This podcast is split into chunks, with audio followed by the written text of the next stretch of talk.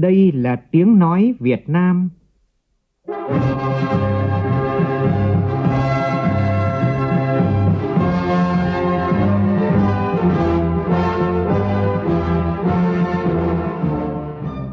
là tiếng nói Việt Nam, phát thanh từ Hà Nội, thủ đô nước Cộng hòa xã hội chủ nghĩa Việt Nam.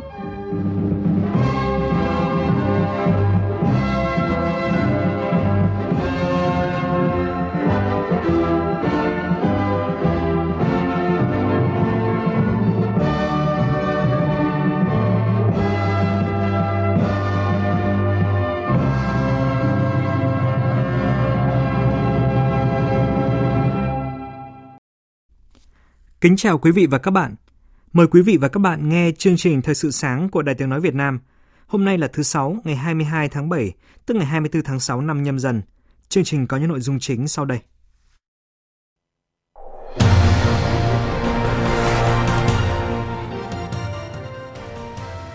Thủ tướng Chính phủ ban hành công điện triển khai công tác đặc xá năm nay. Chiều nay, Hội đồng nhân dân thành phố Hà Nội sẽ họp để bầu Chủ tịch Ủy ban nhân dân thành phố. Bộ Giáo dục và Đào tạo hướng dẫn đổi mới phương pháp dạy học và kiểm tra đánh giá môn ngữ văn ở trường phổ thông, trong đó hướng tới khắc phục tình trạng học sinh chỉ học thuộc bài hoặc sao chép nội dung tài liệu có sẵn. Triệt phá đường dây cho vay lãi nặng xuyên quốc gia qua ứng dụng điện thoại di động. Trong phần tin thế giới, nội các mới của Sri Lanka sẽ tuyên thệ nhậm chức hôm nay. Sau khi chấp thuận đơn từ chức của Thủ tướng Tổng thống Italia Sergio Mattarella đã cho giải tán quốc hội để mở đường cho bầu cử trước thời hạn.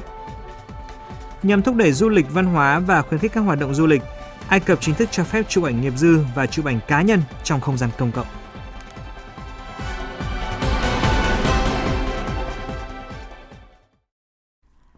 Bây giờ là nội dung chi tiết.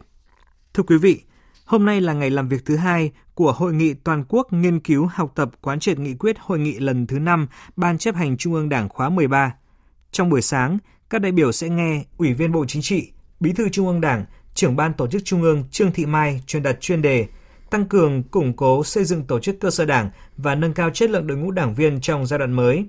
Hội nghị được kết nối với hơn 11.000 điểm cầu cấp huyện và cấp xã trên toàn quốc với hơn 1 triệu đảng viên tham gia nghiên cứu, học tập, quán triệt nghị quyết. Thủ tướng Chính phủ vừa ban hành công điện về việc triển khai thực hiện công tác đặc xá năm nay. Những nội dung chính trong công điện như sau. Thủ tướng Chính phủ yêu cầu Bộ Công an làm tốt chức năng tham mưu, thường trực cho Hội đồng Tư vấn đặc xá, có trách nhiệm trực tiếp chỉ đạo việc xét đề nghị đặc xá cho phạm nhân đang chấp hành án tại các trại giam, trại tạm giam, nhà tạm giữ do Bộ Công an quản lý. Đôn đốc hướng dẫn kiểm tra các bộ ngành địa phương triển khai thực hiện kịp thời tháo gỡ khó khăn vướng mắc nảy sinh – trường hợp vượt thẩm quyền báo cáo Chủ tịch Hội đồng Tư vấn đặc xá xem xét quyết định. Bộ Quốc phòng có trách nhiệm trực tiếp chỉ đạo chặt chẽ việc xét đề nghị đặc xá cho phạm nhân đang chấp hành án tại các trại giam, trại tạm giam do Bộ Quốc phòng quản lý. Thủ tướng Chính phủ đề nghị Tòa nhân dân tối cao trực tiếp chỉ đạo hướng dẫn cho Tòa nhân dân, Tòa án quân sự các cấp chủ trì việc xét đề nghị đặc xá cho người đang được hoãn, tạm đình chỉ chấp hành án phạt tù. Bộ Thông tin và Truyền thông chỉ đạo các cơ quan báo chí thông tấn đưa tin đầy đủ nội dung các văn bản về đặc xá năm 2022 để cho mọi người dân và các phạm nhân hiểu rõ điều kiện, tiêu chuẩn, quy trình, thủ tục xét đặc xá để họ có thể tự bảo vệ quyền, lợi hợp pháp của mình, tự đối chiếu giám sát hoạt động của các cơ quan chức năng, tránh nhầm lẫn sai sót. Đồng thời góp phần nâng cao nhận thức trách nhiệm của các cấp các ngành, các tổ chức xã hội và của chúng nhân dân xóa bỏ mặc cảm đối với người được đặc xá và quan tâm tạo điều kiện giúp đỡ họ hòa nhập cộng đồng. Chủ tịch Ủy ban nhân dân các tỉnh thành phố trực thuộc trung ương chỉ đạo các ngành, Ủy ban nhân dân các cấp phối với mặt trận Tổ quốc và các đoàn thể quần chúng thực hiện nghiêm túc quyết định số 766 về đặc xá năm nay của Chủ tịch nước và hướng dẫn của Hội đồng Tư vấn đặc xá. Thủ tướng Chính phủ giao Bộ Công an, cơ quan thường trực Hội đồng Tư vấn đặc xá có trách nhiệm theo dõi tổng hợp, báo cáo kết quả thực hiện lên Thủ tướng Chính phủ và Hội đồng Tư vấn đặc xá. Hội đồng nhân dân thành phố Hà Nội đã triệu tập kỳ họp thứ 8 Hội đồng nhân dân thành phố khóa 16 nhiệm kỳ 2021-2026 kỳ họp chuyên đề để xem xét quyết định một số nội dung thuộc thẩm quyền. Kỳ họp diễn ra vào chiều nay để xem xét bầu chức danh Chủ tịch Ủy ban nhân dân thành phố Hà Nội. Người được giới thiệu bầu chức danh này là tân Phó Bí thư Thành ủy Hà Nội, Trần Sĩ Thanh.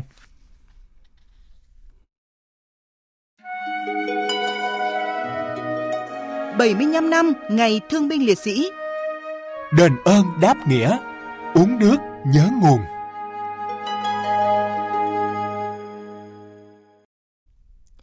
Nhân kỷ niệm 75 năm Ngày Thương binh Liệt sĩ, Ủy ban nhân dân thành phố Hồ Chí Minh sẽ tổ chức các đoàn đi viếng nghĩa trang liệt sĩ, tổ chức 26 đoàn đi thăm các trung tâm điều dưỡng thương binh và 99 gia đình chính sách tiêu biểu, thăm tặng quà năm trung tâm điều dưỡng thương binh và người có công thuộc Cục Người có công, Bộ Lao động Thương binh Xã hội và ba trung tâm điều dưỡng thương binh và người có công thuộc các tỉnh Phú Thọ, Nghệ An và Bắc Giang.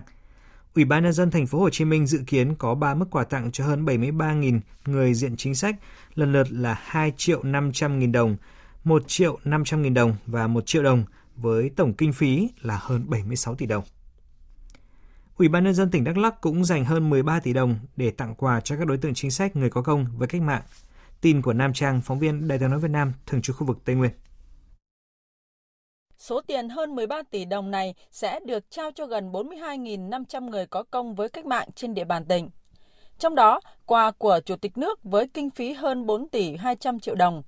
Kinh phí còn lại là quà của tỉnh và các địa phương. Quà tặng được chia thành hai mức 600.000 đồng và 300.000 đồng.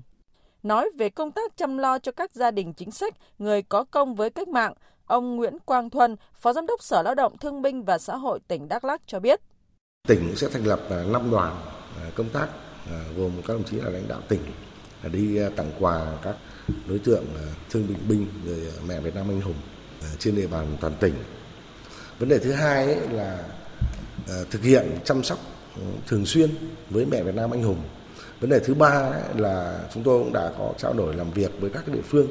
để thực hiện tốt cái việc mà chi trả các cái chế độ chính sách ờ, cho các đối tượng là người có công đảm bảo theo cái pháp lệnh ưu đãi người có công vấn đề thứ tư là thực hiện tốt cái việc mà chăm sóc các cái trang liệt sĩ Dịp 27 tháng 7 năm nay, nhiều hoạt động nghệ thuật đặc sắc sẽ được tổ chức. Trong đó, chương trình nghệ thuật chủ đề Bản hùng ca bất diệt do nhà hát ca mối nhạc Việt Nam thực hiện dự kiến sẽ diễn ra vào tối ngày 25 tháng 7 tại Nghệ An. Trước đó ngày 24 tháng 7, triển lãm 75 năm đến ơn đáp nghĩa sẽ khai mạc tại Trung tâm Triển lãm Văn hóa Nghệ thuật Việt Nam số 2 Hoa Lư quận Hai Bà Trưng, thành phố Hà Nội. Cũng trong ngày 24 tháng 7 sẽ diễn ra chương trình nghệ thuật Thời Hoa Đỏ được Sở Văn hóa Thể thao Hà Nội tổ chức quy mô cấp thành phố tại sân khấu phía trước tượng đài Cảm Tử, khu vực đền Bà Kiệu, Chương trình có thời lượng dài 90 phút, giới thiệu tới đông đảo khán giả thủ đô nhiều tiết mục ca mối nhạc đặc sắc. Thưa quý vị, vốn có sở thích siêu tầm vỏ bom đạn làm đồ trang trí. Sau nhiều năm, cựu chiến binh Trần Văn Quận ở thôn Quyết Tiến, xã Hàm Ninh, huyện Quảng Ninh, tỉnh Quảng Bình đã sở hữu hàng trăm loại vỏ bom. Ông đã xây dựng một khu vườn kỷ vật chiến tranh theo lối nghệ thuật sắp đặt hiện thực, sắp xếp, tạo dáng, diễn tả sinh động như kể một câu chuyện thời chiến. Trong khu vườn này, vỏ bom đã được xử lý an toàn, nằm đan xen giữa những bồn hoa cây xanh. Ông Quận muốn gửi đến mọi người một thông điệp hòa bình và những lời tri ân đến những đồng đội đã ngã xuống vì độc lập của dân tộc. Mời quý vị và các bạn cùng nghe bài viết của phóng viên Thanh Hiếu kể về người cựu chiến binh và khu vườn đặc biệt này.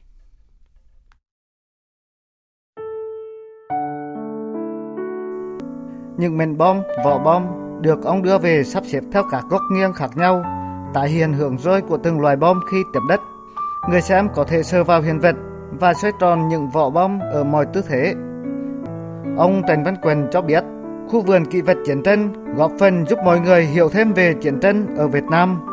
Tôi muốn làm để truyền tải ba cái thông điệp cốt lõi. Thông điệp thứ nhất là cho hôm qua tri ân tất cả những liệt sĩ thương binh và cựu chiến binh đã từng tham gia cuộc chiến khốc liệt để giành độc lập tự do của tổ quốc thông điệp thứ hai là cho hôm nay thì có cho bạn và cho tôi. Khi bạn đến hoàn toàn miễn phí. Đến đây bạn chụp hình, tham quan. Cho hôm nay là đặc biệt cho thế hệ học sinh. Đến đây được chạm tay vào lịch sử, được kết nối vào lịch sử. Và thông điệp ba là cho mai sau. Cái thế hệ học sinh rồi đấy, người ta sẽ làm chủ đất nước. Đã được biết được quá khứ chiến tranh là đau thương, là mất mát, là tan khóc những người sau này làm chủ đất nước. Đừng để chiến tranh xảy xảy ra. Thông điệp hòa bình nó từ cái cái đó. Vườn kỷ vật chiến tranh của ông Quần thu hút nhiều người đến tham quan. Đặc biệt có nhiều học sinh đến tìm hiểu lịch sử. Em Nguyễn Khánh Ngọc, học sinh trường Trung học cơ sở Hàm Ninh, huyện Quảng Ninh, tỉnh Quảng Bình cho biết. Khi cháu tới đây thì cháu ấn tượng nhất là những mô hình bom to cỏ nhỏ cỏ và nó giúp cho cháu trong những việc học thêm tốt hơn trong những môn lịch sử và nâng cao được tâm hiểu biết của cháu. Cháu mong muốn mô hình này được nhân rộng lớn hơn một tí để cháu có thể mời gọi bạn bè nhiều hơn để tới đây tiếp tục tham quan những mô hình này. Ông Nguyễn Văn Phương, Phó Chủ tịch Ủy ban Nhân dân xã Hàm Ninh, huyện Quảng Ninh, tỉnh Quảng Bình cho biết, các hiện vật được chế tác khá nghệ thuật, khiến người xem như lạc vào không gian của những năm tháng bom đạn ác liệt, những hy sinh mất mát của dân tộc để bảo vệ độc lập tự do. Khu vườn này cũng trở thành địa chỉ đỏ, bồi dưỡng lòng yêu nước, thu hút mọi người đến đây tham quan, khám phá lịch sử. Mô hình này mà phát huy có hiệu quả thì uh, ủy ban nhân xã cũng sẽ là đề xuất với đảng ủy và hội đồng nhân dân sẽ có những chính sách và tạo điều kiện thuận lợi để cho anh phát triển cái mô hình này thực hiện đúng theo quy định của pháp luật. Khu vườn kỷ vật chiến tranh của cựu chiến binh Trần Văn Quần được hình thành từ tâm huyết và đam mê của người lính trở về sau khi rời quân ngũ. Khu vườn này như một biểu tượng cao đẹp về sự kết nối quá khứ với hiện tại, hướng đến tương lai, tỏa sáng thông điệp hòa bình. Chương trình Thời sự sáng của Đài tiếng nói Việt Nam xin tiếp tục với những tin đáng chú ý khác. Theo hướng dẫn tuyển sinh đại học và tuyển sinh cao đẳng ngành giáo dục mầm non năm nay của Bộ Giáo dục và Đào tạo, từ hôm nay, các thí sinh trên cả nước chính thức đăng ký nguyện vọng xét tuyển không giới hạn số lần bằng hình thức trực tuyến. Thời hạn à, cuối đến 17 giờ ngày 20 tháng 8. Phóng viên Minh Hường đưa tin. Trong thời gian gần một tháng từ ngày hôm nay đến ngày 20 tháng 8, các thí sinh có thể đồng thời đăng ký điều chỉnh và bổ sung nguyện vọng đăng ký xét tuyển không giới hạn số lần, nhưng việc đăng ký điều chỉnh nguyện vọng xét tuyển đều phải thực hiện bằng hình thức trực tuyến trên hệ thống hỗ trợ tuyển sinh của Bộ Giáo dục và Đào tạo tại địa chỉ https 2 2 gạch chéo thí sinh thi thpt quốc gia edu vn hoặc cổng dịch vụ công quốc gia tại địa chỉ https 2 2 gạch chéo xác thực dịch vụ công gov gov.vn. Thí sinh sử dụng tài khoản đã được cấp để xử lý thông tin, gồm nhập, sửa, xem thông tin của thí sinh trên hệ thống. Các nguyện vọng của thí sinh đăng ký xét tuyển và các ngành, các phương thức tuyển sinh ở tất cả các cơ sở đào tạo được xếp thứ tự từ 1 đến hết. Nguyện vọng 1 là nguyện vọng cao nhất. Theo Thứ trưởng Bộ Giáo dục và Đào tạo Hoàng Minh Sơn, năm nay tất cả các nguyện vọng của thí sinh theo các phương thức xét tuyển của cơ sở đào tạo phải được đăng ký lên hệ thống và mỗi thí sinh chỉ trúng tuyển một nguyện vọng cao nhất trong số các nguyện vọng đã đăng ký khi đảm bảo điều kiện trúng tuyển. Các em phải đăng ký đầy đủ các cái nguyện vọng của các em với bất cứ các phương thức tuyển sinh của các trường nào. Khi các trường đã thông báo các em đủ điều kiện hay chưa đủ điều kiện trúng tuyển thì các em cũng cần phải đăng ký đầy đủ. Và thứ hai, đăng ký theo cái thứ tự mà mình ưu tiên lựa chọn thích cái gì thì đều đăng ký trước và đảm bảo là những nguyện vọng cuối thì cũng phải xem xét là nó phù hợp với điểm của mình, cái kết quả học tập của mình. Mình phải có khả năng trúng tuyển rất là cao. Từ ngày 21 tháng 8 đến 17 giờ ngày 28 tháng 8, thí sinh phải xác nhận số lượng thứ tự nguyện vọng xét tuyển trên hệ thống, đồng thời nộp lệ phí xét tuyển theo số lượng nguyện vọng xét tuyển bằng hình thức trực tuyến. Tối qua, Bộ Giáo dục và Đào tạo đã có công văn gửi các sở giáo dục đào tạo về việc hướng dẫn đổi mới phương pháp dạy học và kiểm tra đánh giá môn ngữ văn ở trường phổ thông. Theo Bộ Giáo dục và Đào tạo, hướng dẫn này nhằm tiếp tục khắc phục tình trạng dạy học nặng nề về thuyết giảng, đọc chép và yêu cầu thuộc lòng theo văn mẫu. Để đạt được mục tiêu này, Bộ đã đề ra những yêu cầu cụ thể. Bộ Giáo dục và Đào tạo yêu cầu các sở giáo dục và đào tạo chỉ đạo các nhà trường xây dựng kế hoạch bài dạy và tổ chức dạy học môn ngữ văn theo hướng tăng cường rèn luyện cho học sinh – phương pháp đọc, viết, nói và nghe, thực hành trải nghiệm tiếp nhận và vận dụng kiến thức tiếng Việt, văn học thông qua các hoạt động học ở trong và ngoài lớp học. Đối với dạy đọc, xác định rõ mục đích giúp cho học sinh biết cách đọc và tự đọc hiểu được văn bản. Đối với dạy viết, chú trọng yêu cầu học sinh hình thành ý tưởng, biết cách trình bày ý tưởng một cách mạch lạc sáng tạo, có sức thuyết phục, để qua đó rèn luyện tư duy và cách viết các kiểu văn bản. Bộ cũng yêu cầu đổi mới cách đánh giá học sinh trong môn ngữ văn, Cụ thể, việc đánh giá học sinh trong môn ngữ văn phải đảm bảo nguyên tắc phát huy được những mặt tích cực cá tính, trí tưởng tượng, năng lực ngôn ngữ, năng lực văn học, năng lực tư duy hình tượng và tư duy logic của học sinh. Trong quá trình đánh giá kết quả học tập cuối kỳ, cuối năm học, cuối cấp học, tránh dùng lại các loại văn bản đã được học trong sách giáo khoa làm ngữ liệu xây dựng các đề kiểm tra đọc hiểu và viết để đánh giá chính xác năng lực của học sinh, khắc phục tình trạng học sinh chỉ học thuộc bài hoặc sao chép nội dung tài liệu có sẵn. Bộ Giáo dục và Đào tạo yêu cầu các sở giáo dục và đào tạo, phòng giáo dục và đào tạo chỉ đạo các nhà trường trên địa bàn thực hiện đầy đủ nghiêm túc hướng dẫn này cho năm học 2022-2023. Chuyển sang một thông tin đáng chú ý khác. Thông tin từ Bộ Công an vừa cho biết Cục An ninh mạng và Phòng chống tội phạm sử dụng công nghệ cao Bộ Công an đã phối hợp với Cục Cảnh sát Hình sự và Công an tỉnh Lào Cai triệt phá đường dây cho vay nặng lãi quy mô lớn qua ứng dụng điện thoại di động hoạt động xuyên biên giới vào Việt Nam – Đến nay đã có khoảng 159.000 khách hàng vay tiền qua các ứng dụng với tổng số tiền vay là hơn 1.800 tỷ đồng. Các đối tượng đã lập ra công ty trách nhiệm hữu hạn công nghệ Fun Mobi rồi liên kết với gần 200 công ty cầm đồ, công ty tài chính để cung cấp các gói sản phẩm cho vay trị giá từ 2 đến 7 triệu đồng, kỳ hạn vay là 7 ngày với lãi suất tương đương là hơn 2.000% một năm. Nếu khoản vay quá hạn, bộ phận thu hồi nợ sẽ liên lạc và sử dụng nhiều phương thức thủ đoạn đe dọa, khủng bố tinh thần, bôi nhọ danh dự của khách hàng vay và người thân bạn bè để thu hồi được khoản vay.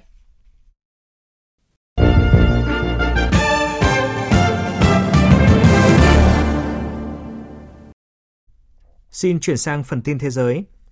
Văn phòng Tổng thống Sri Lanka hôm qua thông báo Tổng thống Ranil Wickremesinghe sẽ bổ nhiệm nội các mới vào ngày hôm nay. Theo thông báo thì lễ nhậm chức của nội các mới sẽ diễn ra vào lúc 9 giờ theo giờ địa phương, tức là vào khoảng 11 giờ 30 theo giờ Hà Nội. Các nguồn tin chính trị cho biết nội các mới sẽ có tối đa là 30 bộ trưởng để dẫn dắt đất nước vượt qua cuộc khủng hoảng kinh tế nghiêm trọng hiện nay. Hôm qua, Tổng thống Italia Sergio Mattarella đã ký xác lệnh giải tán quốc hội nước này, mở đường cho một cuộc bầu cử sớm sau khi Thủ tướng Mario Draghi từ chức trước đó vài giờ. Trong một tuyên bố ngắn gọn từ cung điện Quirinale ở Roma, ông Mattarella cho biết. Come è stato ufficialmente comunicato, như đã công bố chính thức, tôi quyết định ký sắc lệnh giải tán Quốc hội để mở đường cho cuộc bầu cử mới, có thể được tiến hành trong vòng 70 ngày theo quy định của hiến pháp. Việc giải tán Quốc hội sớm luôn là lựa chọn cuối cùng, đặc biệt là trong giai đoạn này, khi Quốc hội đang có nhiều nhiệm vụ quan trọng phải hoàn thành vì lợi ích của đất nước chúng ta. Tuy nhiên, những diễn biến từ tình hình chính trị đã đưa tôi đến quyết định này.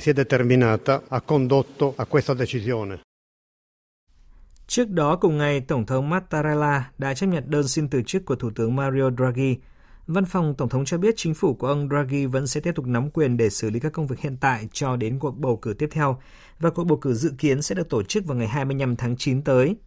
Theo kết quả một cuộc thăm dò dư luận mới nhất, Liên minh các đảng trung hữu theo chủ nghĩa dân tộc có quan điểm nghi ngờ châu Âu đang nắm nhiều lợi thế và có thể sẽ giành được thắng lợi trong cuộc đua sắp tới.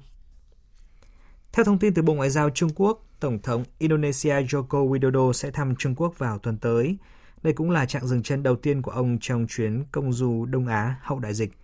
Bích Thuận, phóng viên Đài tiếng nói Việt Nam thường trú tại Bắc Kinh đưa tin. Ông Uông Văn Bân, một phát ngôn viên của bộ này cho biết thêm, trong khuôn khổ chuyến thăm, Chủ tịch Tập Cận Bình và Thủ tướng Lý Khắc Cường sẽ có các cuộc hội đàm và hội kiến với Tổng thống Joko Widodo, tập trung đi sâu trao đổi về quan hệ song phương cũng như các vấn đề khu vực và quốc tế quan trọng. Theo ông, điều này phản ánh đầy đủ sự coi trọng cao độ của Trung Quốc và Indonesia đối với mối quan hệ giữa hai bên. Ông khẳng định, Trung Quốc mong muốn làm sâu sắc hơn sự tin cậy chiến lược và hợp tác thiết thực giữa hai bên thông qua chuyến thăm của Tổng thống Joko Widodo nhằm tạo lập một điển hình cùng có lợi cùng thắng, một hình mẫu vì sự phát triển chung và đội tiên phong của hợp tác Nam Nam giữa các nước lớn đang phát triển trong kỷ nguyên mới. Indonesia hiện đang giữ chức chủ tịch nhóm các nền kinh tế phát triển và mới nổi hàng đầu thế giới G20 và sẽ tổ chức hội nghị thượng đỉnh G20 tại Bali từ 15 đến 16 tháng 11. Ông Wong cho biết, Trung Quốc đánh giá cao và kiên định ủng hộ Indonesia phát huy vai trò xây dựng trên cương vị chủ tịch G20. Trong chuyến thăm Trung Quốc, Tổng thống Joko Widodo sẽ trao đổi trực tiếp với các nhà lãnh đạo Trung Quốc về hội nghị thượng đỉnh G20 nhằm thảo luận về cách ứng phó với những thách thức toàn cầu nổi lên hiện nay. Bộ trưởng Ngoại giao Hungary Peter Szijjarto vừa đến Moscow để gặp người đồng cấp Nga Sergei Lavrov, đàm phán về việc mua thêm 700 triệu mét khối khí đốt của Nga và tìm giải pháp hòa bình cho cuộc chiến ở Ukraine. Hải Đăng, phóng viên Đài tiếng nói Việt Nam theo dõi khu vực Đông Âu, đưa tin. Theo thỏa thuận kéo dài 15 năm với tập đoàn năng lượng khổng lồ Gazprom của Nga được ký kết vào năm ngoái, Hungary sẽ nhận được khoảng 3,5 tỷ mét khối khí đốt mỗi năm qua Bulgaria và Serbia và thêm 1 tỷ mét khối qua đường ống từ Áo. Tuy nhiên, Bộ trưởng Peter Siato cho biết để đảm bảo an toàn cho nguồn cung năng lượng, Hungary cần thêm 700 triệu mét khối khí đốt ngoài thỏa thuận cung cấp dài hạn hiện có với Nga. Về phía mình, Bộ trưởng Ngoại giao Nga Sergei Lavrov cho biết Nga đang xem xét các yêu cầu của Hungary về việc tăng cường mua khí đốt của nước này. Tuần trước, Thủ tướng Hungary Viktor Orbán trao đổi với truyền thông cho rằng châu Âu đang tự bắn vào phổi của mình khi áp đặt các lệnh trừng phạt vào Nga. Các biện pháp trừng phạt hiện tại cũng không giúp ích gì cho Ukraine trong khi đang gây thiệt hại cho nền kinh tế châu Âu. Hungary cũng là quốc gia đã từ chối cho phép vận chuyển vũ khí qua Hungary đến Ukraine. Bộ Du lịch và Cổ vật Ai Cập vừa thông báo cho phép việc chụp ảnh nghiệp dư và chụp ảnh cá nhân trong không gian công cộng. Phóng viên Ngọc Thạch đưa tin. Du khách và người dân Ai Cập được phép chụp ảnh đường phố với mục đích phi thương mại. Trước đó, công dân Ai Cập và khách du lịch nước ngoài phải có giấy phép chụp ảnh ở các khu vực công cộng và có thể bị thu giữ máy ảnh, thậm chí là cấm quay phim ngay cả khi có giấy phép. Tuy nhiên, chụp ảnh cho mục đích báo chí, truyền thông, quảng cáo và nghề nghiệp cần phải có giấy phép. Quy định nghiêm cấm việc chụp ảnh hoặc chia sẻ hình ảnh làm mất hình ảnh của quốc gia này. Việc chụp ảnh tại các địa điểm khảo cổ cho mục đích cá nhân được phép đối với người Ai Cập và khách du lịch. Quyết định mới này nhằm thúc đẩy du lịch văn hóa và nhằm khuyến khích các hoạt động du lịch ở Ai Cập. Trước đó, mặc dù việc chụp ảnh ở những nơi công cộng không phải là bất hợp pháp trong luật pháp Ai Cập, ngoại trừ một số nơi như bên trong và xung quanh các địa điểm an ninh và quân sự, nhưng người quay phim và chụp ảnh các nơi công cộng vẫn yêu cầu phải có giấy phép.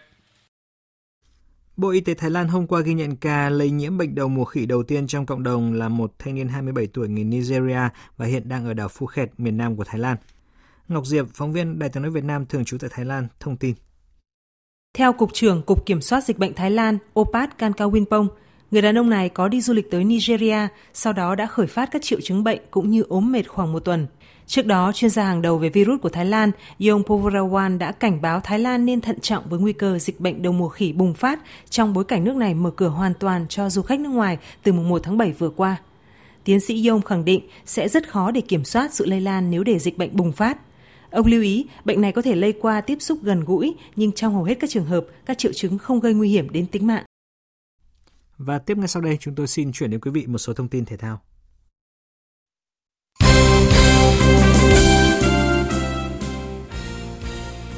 Liên đoàn bóng đá châu Á AFC vừa vinh danh tiền đạo Huỳnh Như của đội tuyển Việt Nam khi chọn cô vào danh sách top 6 ngôi sao châu Á đáng chú ý nhất tại World Cup nữ 2023. Giới thiệu về chân sút quan trọng của đội tuyển nữ Việt Nam tại World Cup 2023, AFC viết rằng việc đội tuyển nữ Việt Nam giành quyền dự World Cup nữ 2023 có công rất lớn của cầu thủ Huỳnh Như. Cầu thủ này 30 tuổi, thường xuyên khoác áo đội tuyển quốc gia từ năm 2011 và có những bàn thắng quan trọng giúp đội tuyển nữ Việt Nam đi từ thành công này đến thành công khác. Hôm nay đội tuyển U20 Việt Nam tập trung trở lại với 30 cầu thủ. Đội tiếp tục tập luyện dưới sự dẫn dắt của huấn luyện viên Đinh Thế Nam chuẩn bị cho vòng loại giải bóng đá U20 châu Á 2023 diễn ra tại Indonesia từ ngày 14 đến ngày 18 tháng 9 năm nay. Thành phần cầu thủ được triệu tập chủ yếu là những gương mặt trong đội tuyển U19 Việt Nam vừa được tham dự giải bóng đá U19 Đông Nam Á 2022, cộng thêm với 6 cầu thủ mới. Ban kỷ luật của Liên đoàn bóng đá Việt Nam đã ra quyết định phạt tiền đối với huấn luyện viên Juko Petrovic của câu lạc bộ Thanh Hóa vì lý do không tham dự họp báo sau trận đấu với Sài Gòn FC ở vòng 7 của V-League. Theo quy định của ban tổ chức giải, huấn luyện viên trưởng không tham dự họp báo phải có lý do chính đáng và phải thông báo trước cho ban tổ chức.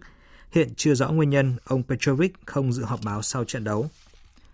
Ban kỷ luật Liên đoàn bóng đá Việt Nam cũng vừa họp và đưa ra các quyết định à, xử lý đối với những cá nhân tập thể sai phạm liên quan đến vụ việc trọng tài Hoàng Ngọc Hà bị tấn công. Theo đó, ông Trần Tiến Dũng, người có hành vi túm cổ và nhổ nước bọt vào trọng tài Hoàng Ngọc Hà sau trận đấu đội Hải Phòng thắng đội Bình Định ở vòng 8 của giải vô địch quốc gia năm 2022 V-League, bị cấm đến xem các trận đấu do Liên đoàn bóng đá Việt Nam hoặc là công ty cổ phần bóng đá chuyên nghiệp Việt Nam tổ chức trong vòng 3 năm – Sân lạch chay của câu lạc bộ Hải Phòng bị cấm à, khán giả một trận và ban tổ chức trận đấu Hải Phòng Bình Định bị phạt 70 triệu đồng.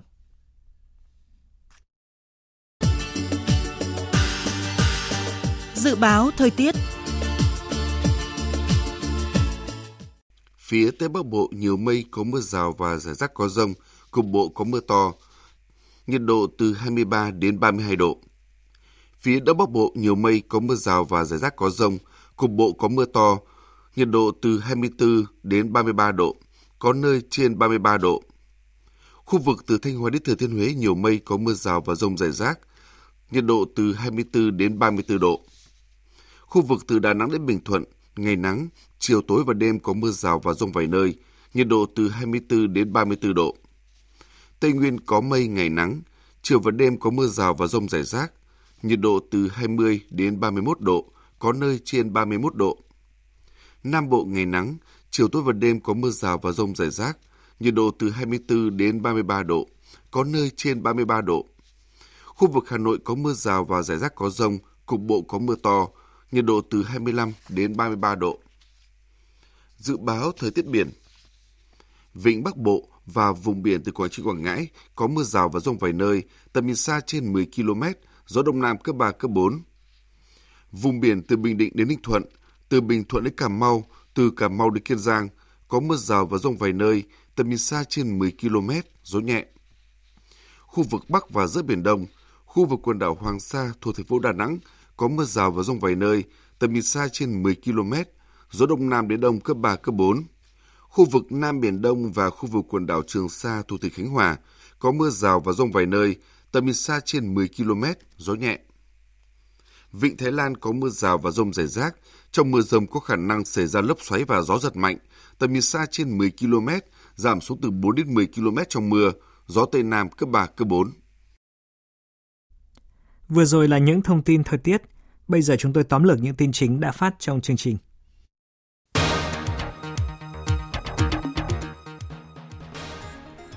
Trong công điện về việc triển khai thực hiện công tác đặc xá năm nay, Thủ tướng Chính phủ giao Bộ Thông tin và Truyền thông chỉ đạo các cơ quan thông tấn báo chí đưa tin đầy đủ nội dung các văn bản về đặc xá năm nay để mọi người dân và các phạm nhân hiểu rõ điều kiện, tiêu chuẩn, quy trình, thủ tục xét đặc xá để họ có thể tự bảo vệ quyền, lợi ích hợp pháp của mình, tự đối chiếu, giám sát hoạt động của cơ quan chức năng, tránh nhầm lẫn sai sót. Từ hôm nay, thí sinh đăng ký nguyện vọng xét tuyển không giới hạn số lần bằng hình thức trực tuyến việc đăng ký điều chỉnh nguyện vọng xét tuyển của thí sinh kéo dài đến 17 giờ ngày 20 tháng 8. Sau khi chấp nhận đơn xin từ chức của Thủ tướng Mario Draghi, Tổng thống Italia Sergio Mattarella đã giải tán quốc hội và chuẩn bị bầu cử sớm vào ngày 25 tháng 9 năm nay. Trong thời gian tại vị cho đến khi đó, chính phủ sẽ tiếp tục giải quyết các vấn đề liên quan đến trường hợp khẩn cấp về đại dịch COVID-19, cuộc chiến ở Ukraine, lạm phát và chi phí năng lượng gia tăng và tiếp tục thực hiện kế hoạch phục hồi để tạo điều kiện thuận lợi cho chính phủ mới.